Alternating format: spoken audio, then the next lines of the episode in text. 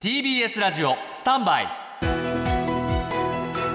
長官読み比べです。今日の読売新聞の一面に車数千万台の走行瞬時分析という記事が出ています。どういうことかというと NTT は今年度にもインターネットにずっとつながっているつながる車。コネクティッドカーから集めた最大数千万台分の膨大な走行データを瞬時に分析できる技術を商用化するということなんですね車が送信する道路状況のデータを組み合わせて安全や渋滞に関わる情報を素早く正確につかむことができるようになると。例えば車の車載カメラであ物落ちてるなっていうとその障害物を検知して5秒後にも連絡しそうすると他の車にそれがつながるわけですね、うん、落ちてるよっていうのが伝わる。なるほど。それから今までは道路ごとが主流だった渋滞状況が車線単位で分かるようになる。今左車線混んでるから中央車線ってこれでもできるようになるんですって。でただこれつながる車っていうのが数百万台から数千万台になると情報量が膨大になって処理に時間がかかっちゃうのが課題だったと。うんうん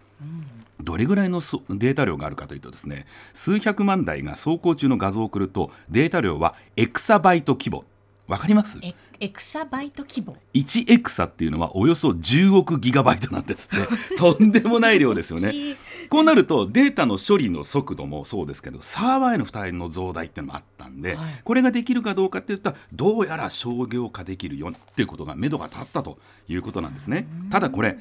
今後ですね成長の大きさを見込んでアメリカとか中国の企業でも基盤技術の開発が進んでいるらしい、はい、だから競争が激しくなることが予想されるので早く国内外に売り込んで世界標準を握ることを視野に入れているということなんですね。これができると将来的には何ができるか。あの完全自動運転化に向けた基盤になる技術なんですよ。